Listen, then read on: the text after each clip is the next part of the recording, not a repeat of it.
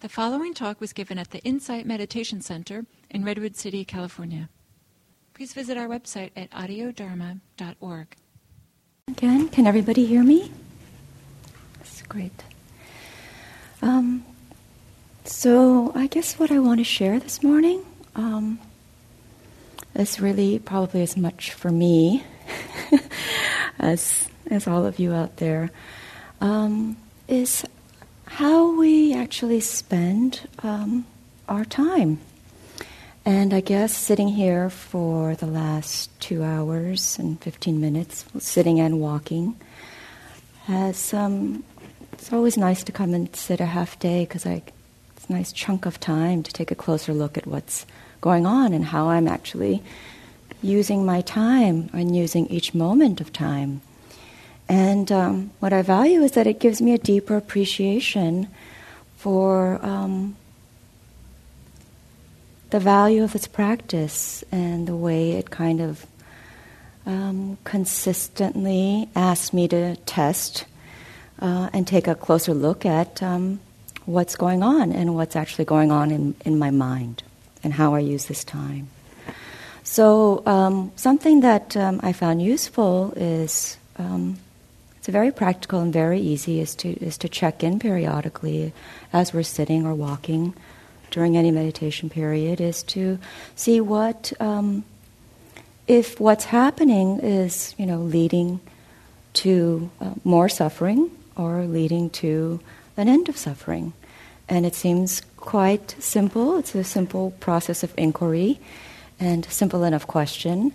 And um, I guess what I want to, uh, what came to mind was like, oh well, of course I want to um, um, not only speak or act in ways that um, lead to an end of suffering, but also see, you know, what's going on in my mind and see if I can work with what's going on there so that there's an end of suffering. So, right um, makes sense, I think. Um, actually, what I see is quite the opposite. So, I didn't necessarily want to admit to being a masochist or anything, but really what I see is this a lot of conditioning to kind of continue to more suffering. um, and so, um, what it's really lovely is that I no longer judge that or try and deny that or try and hide that, but really find that it's something um, really valuable to work with um, uh, and not to figure out why that's happening, but um, uh, to take a closer look at that. So I wanted to share um, something. Is the um, it's the Buddha's, I guess, wisdom in the form of verse um, called the Dhammapada, and this is um, Gil Fronsdal's uh, translation. And I guess it was the first two verses that I read, and they've come to sit or come to, um, or I've come to be very different with them over the years, but I did just want to share them with you. I found them very valuable. Um, so it goes like this All experience is preceded by mind, led by mind, made by mind. Speak or act with the corrupted mind, and suffering follows as the wagon wheel follows the hoof of the ox. All experience is preceded by mind, led by mind, made by mind. Speak or act with a peaceful mind, and happiness follows like a never departing shadow. So, I guess over the years, as I've reread this verse many times, I've come to really um, see them as a way, as an offering, uh, rather than as a commandment, as an offering to for all of us to take a closer look at what's going on with our minds, um, take a closer look at how we speak or act, take a closer look at what are the consequences. And really, it's uh, inviting us to see for ourselves, which I love, you know, about these teachings. It's not telling you, just don't do these things, because you'll suffer greatly, you know. Um, but really, see for yourself. When you do this, what happens? When you do this, what happens? Um, so, um, with this half day of practice, a lot of times we get a closer look at what's actually happening. And that's really something beautiful about a half day. It gives us some continuity of practice to see a little more closely. And um, oftentimes, when we see more closely, um, it's uh, going to reveal some things that we don't want to see, and uh, maybe things that we haven't seen as clearly. So rather than judge, try and get rid of, um, cover up, um, and, and just be maybe more rigid with how we are with our minds, I really found it as an invitation to be more spacious with what happens. Um, I find it much um, more valuable because it can be so easy just to say, "Don't do, don't um, kill and steal and plunder and rape." Of course, we don't. Um, we're not saying go do those things and find out how much you'll suffer afterwards. Um, you know, but on a more subtler level there was a question that came to me about just sitting with physical discomfort and what comes up, you know, over the course of a, a morning of practice is what our minds do when we have uh, pain or physical discomfort. And um, what I uh, saw in myself is that there was a, quite an element of striving in the beginning to just uh, get through it. Um, uh, and on some level, it was um, um just because I wanted to prove to myself that I could do it, you know, and there's some uh, goal to be triumphant, you know. But as I sat longer and as I really got to, you know, this process of inquiry, is this really leading to an end of suffering, just so that I can get through a sit um, and say I did?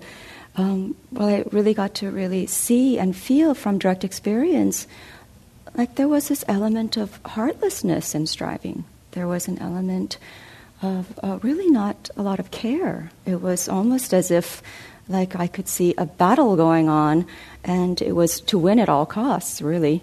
Um, and, you know, we can see that going on all the time in the world. And it's not to say that I'm, you know, going out and killing and raping or plundering, but even in those small moments in my own you know, quiet, what looks like a very peaceful, quiet sitting, there was some element of that going on. And it was very useful for me to see that. Uh, not only to connect with that and feel how painful it is to be heartless with myself and with my body, really just to get what I thought, you know, I wanted and what I want to achieve. Um, but also to see that probably, you know, throughout the day, that was some part, something like that was going on um, in relationship with someone else. and I wasn't just seeing it very clearly because I wasn't, you know, I didn't have the clarity to, to see it very clearly.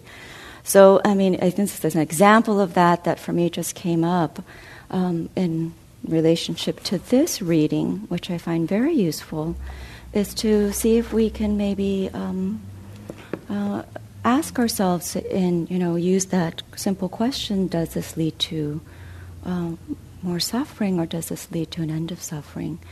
And, and not that easy to change the habits of mind and change the conditioning of the mind. Um, and I believe me, I tried to do that too. but really, what was more useful was to have the direct experience to see, ah, so when this happens, there's a great deal of suffering if I'm just willing to open to it. Um, and allows me to feel some level of compassion um, not just with self and the habits of mind, but also then to have compassion with others to see, well, we're all kind of doing this sometime or another, whether or not we want to admit it. Um, and rather than judge or distance or disconnect, is to really understand that. And I found that very useful. So, um, yeah, I hope that uh, somehow um, in everybody's practice, um, that it's really in the moment to moment and when we're given the chance for like a half mornings of practice which i really value because i don't do it on my own i realize. And it is quite lovely to sit in a group of people because we're all kind of um, i guess some level of motivation and intention is really to see more clearly and really to um, allow some wisdom allow uh, uh, deeper wisdom to come up so that um, not only in our actions and our words, But in the moment to moment um, goings on, going ons of our mind, we begin to have more clarity. We begin to have more understanding and more compassion. Um, so, I hope that was clear.